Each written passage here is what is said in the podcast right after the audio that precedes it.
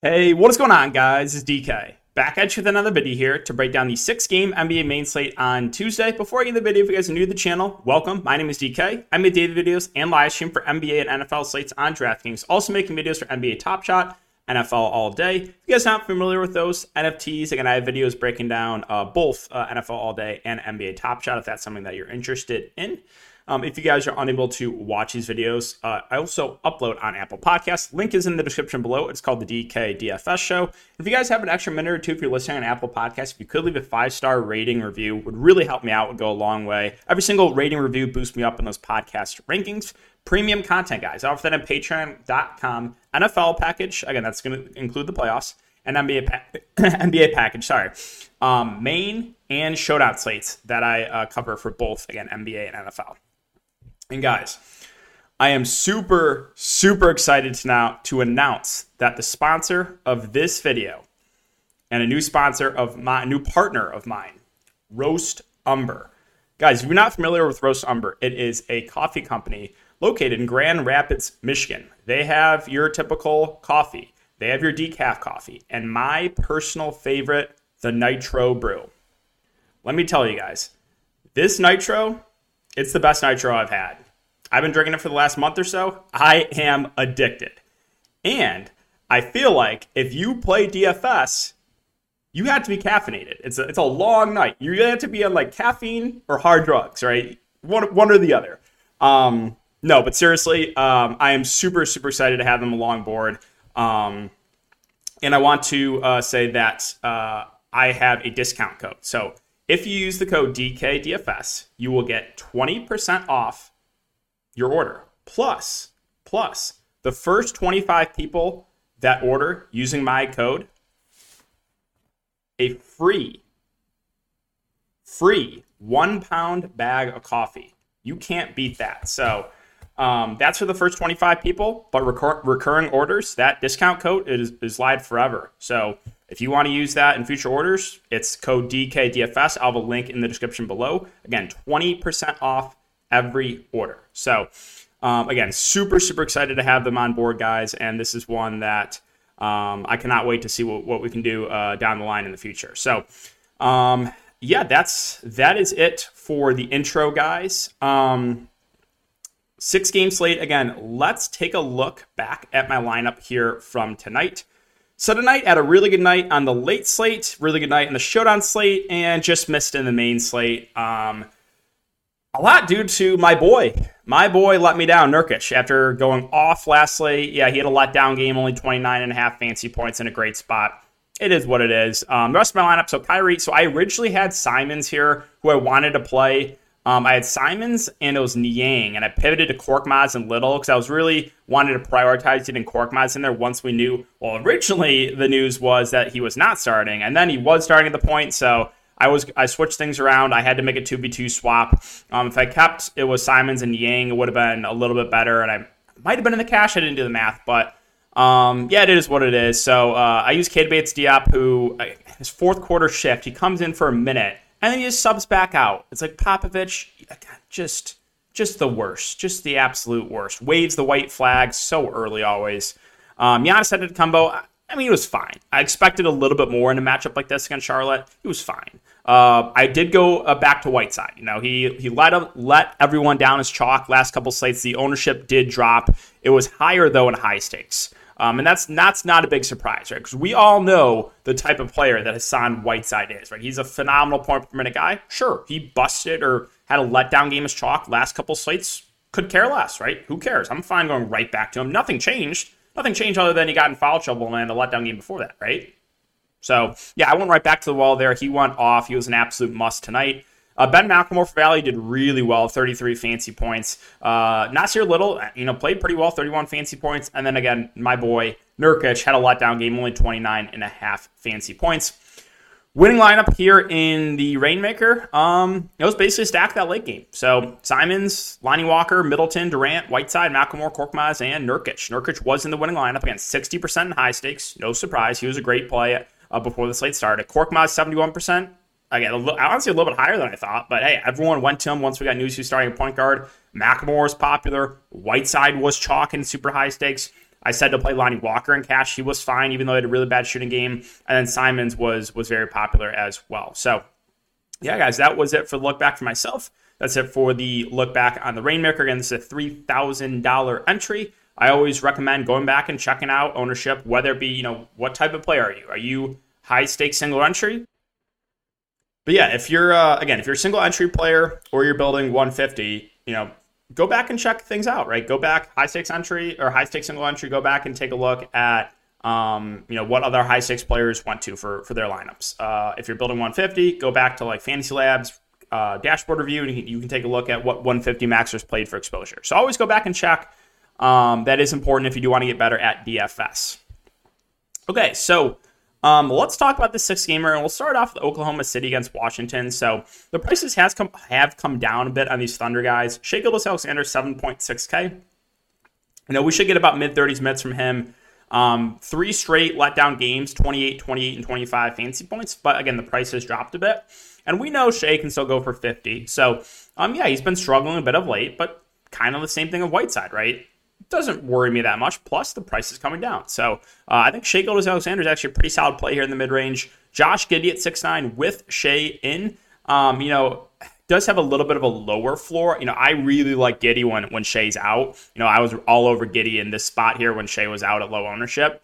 So I think Giddey's just like fine at 7K. Lou Dort at 5'2". Again, more of a secondary option for me. One value play I mentioned here is James Robinson Earl.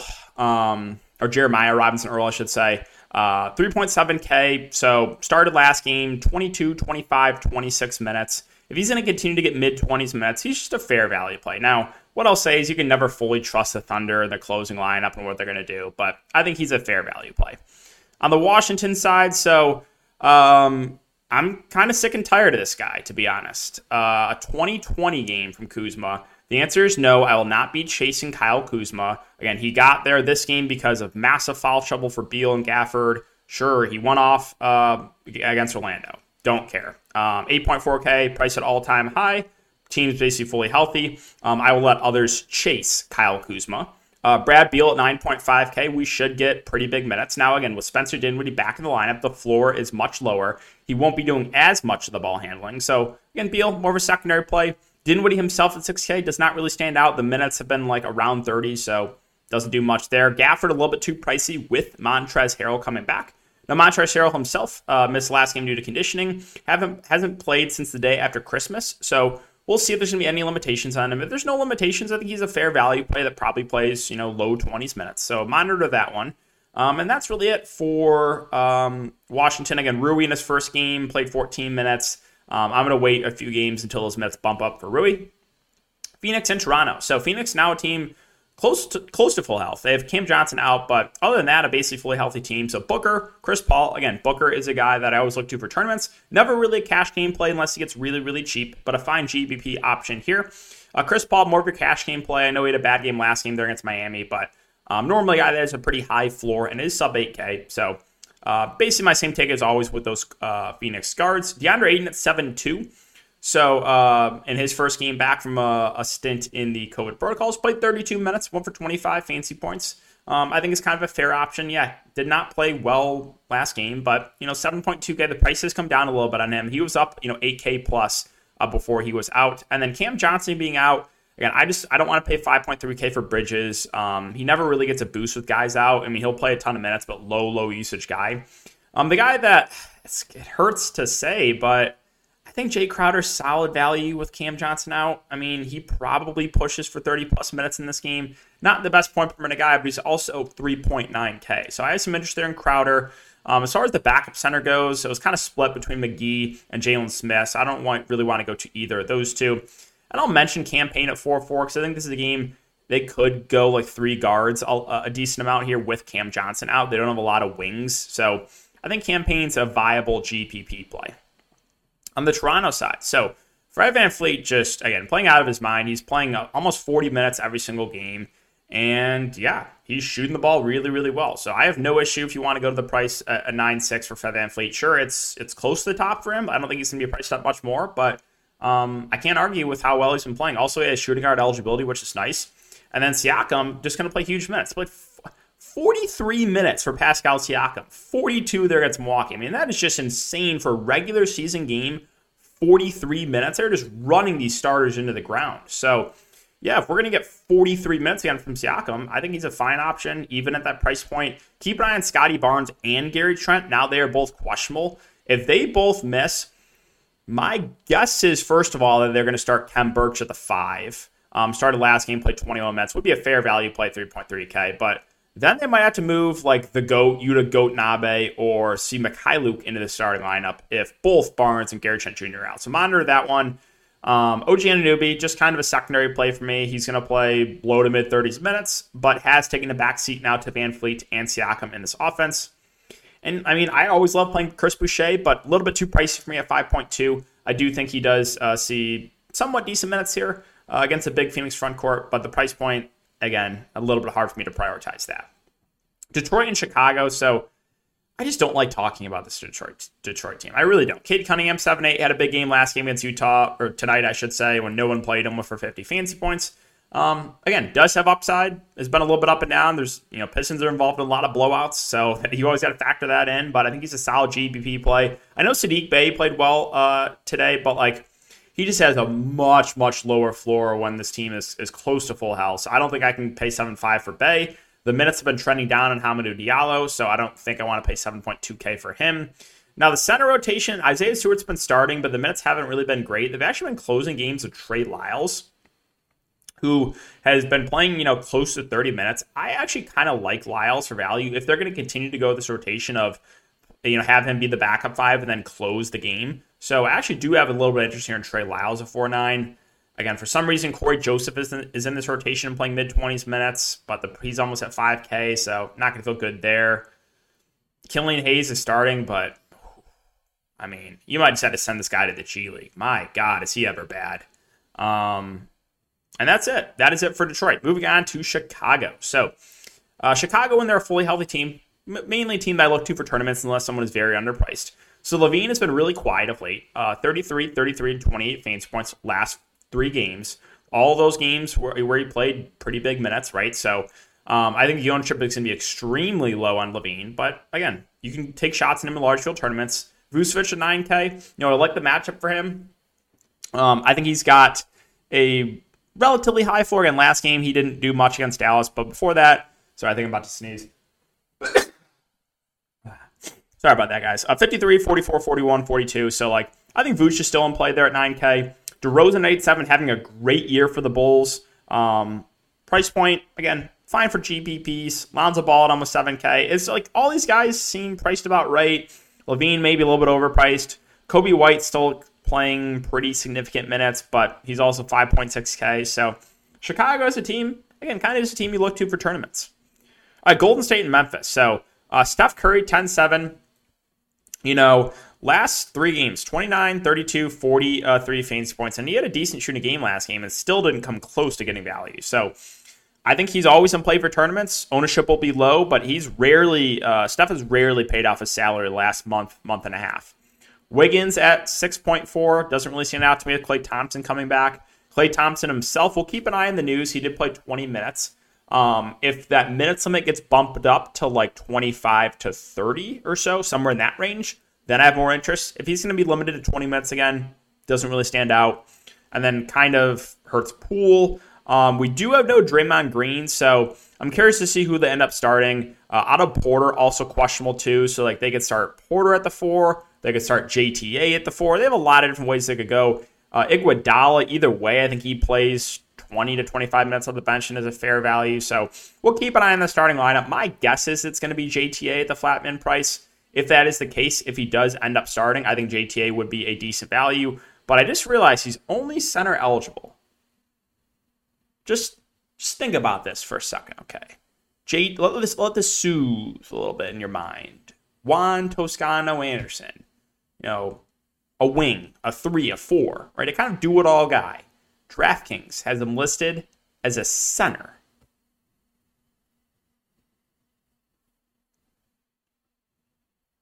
Memphis. So, Ja Morant, last slate, really let me down at virtually no ownership. But Golden State, even though they're good defensively, they play at a fast pace. price from 9.7 down to 8.9K for Ja. Should play mid-30s minutes. I'm fine going right back to the well with Ja Goat. Keep an eye on Steven Adams news. This is pretty significant. He's questionable due to protocols. If he doesn't play, I'm fine going to Triple J, who gets a massive boost when he plays the 5 as opposed to the 4. Rebounds go up. Block shots go up. So if Adams is out, I'm still fine going to Triple J there. Desmond Bain at 6'5 feels a little bit underpriced for how well he's been playing of late. So a lot to like here for Memphis.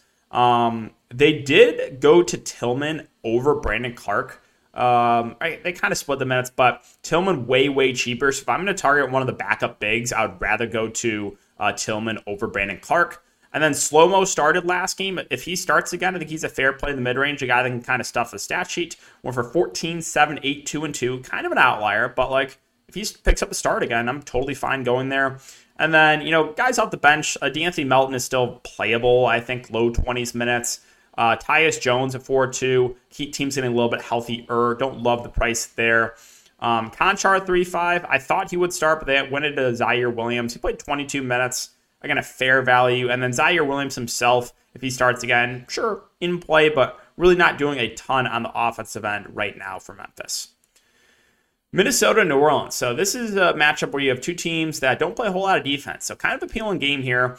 The big three I like here with Cat, D'Lo, and Ant-Man. Now, does one of these guys stand out more than the other? Not really. So like basically my take is I like Cat. I like D'Lo. And I like Ant-Man. All three, I think, play pretty significant minutes in this game, and it's a good matchup. So I like them all. I don't know if one stands out more than the other, though. So that's the downside of like trying to get these guys right. But I think all three look pretty good.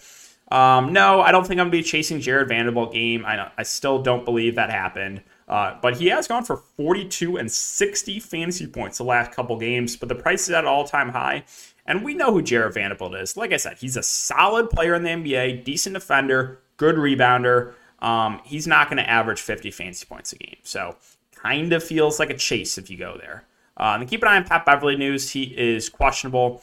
If he plays, kind of takes the value out of play. If he misses, yeah, you can take shots on a guy like Noel. Maybe take a shot like McDaniels with 3-9, who probably gets low 20s minutes. But the issue with McDaniels is he's not a good point per minute guy. And he kind of needs the big minutes to get there.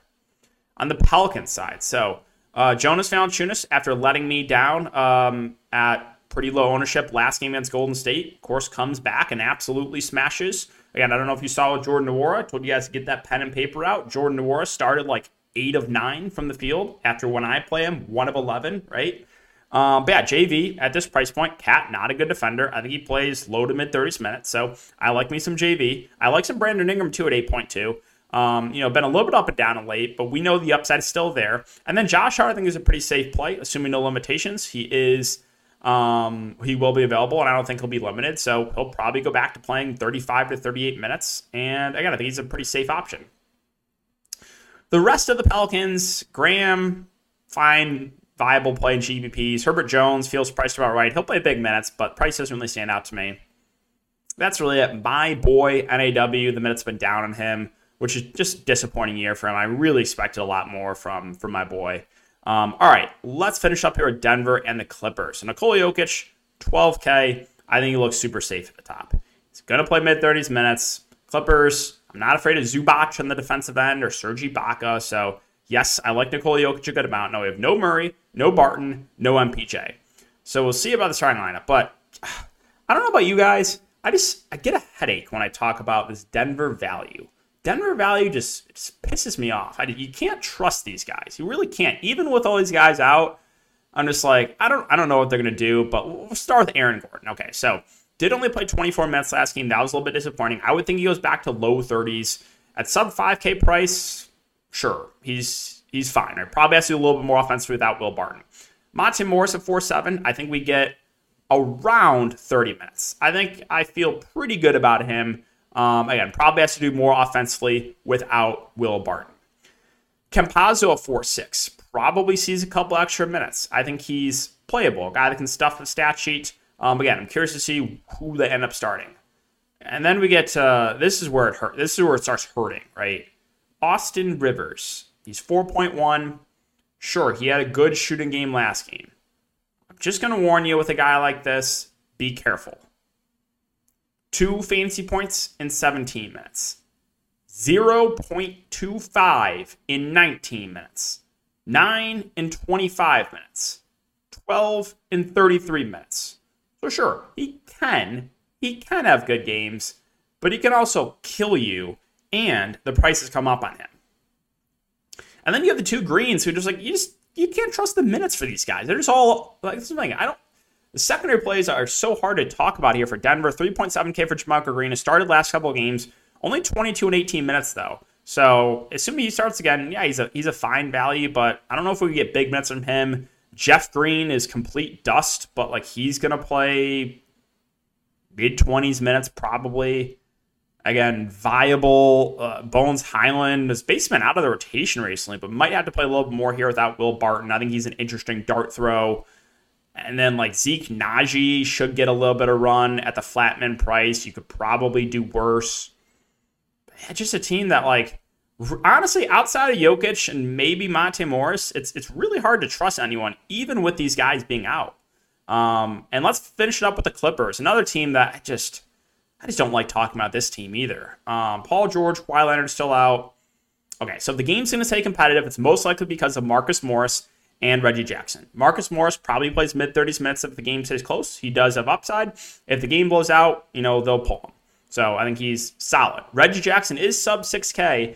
I think he probably looks the best, in my opinion, of these Clippers guys, but he's been struggling of late, right? Now, again, the shot attempts will be there. Whether or not he makes those shots, who knows? Bledsoe at 5'4", it's just all over the place. Bennett's all over the place, too. Terrence Mann at 5K probably plays around 30 minutes, but the price feels about right.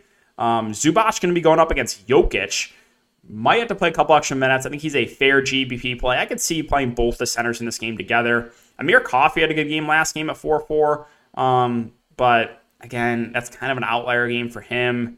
Ibaka probably plays the backup five. If you think that Zubac gets in some foul trouble, you can look to Ibaka. But there's just not a ton that stands out to me on the Clippers side. So, yeah, guys, that will do it for the video today. If you haven't enjoyed the content, again, just make sure to hit that like button, subscribe, hit the notification bell. Would really, really appreciate it, guys. Thanks again. Have a great night, and I will see you guys all in the next video.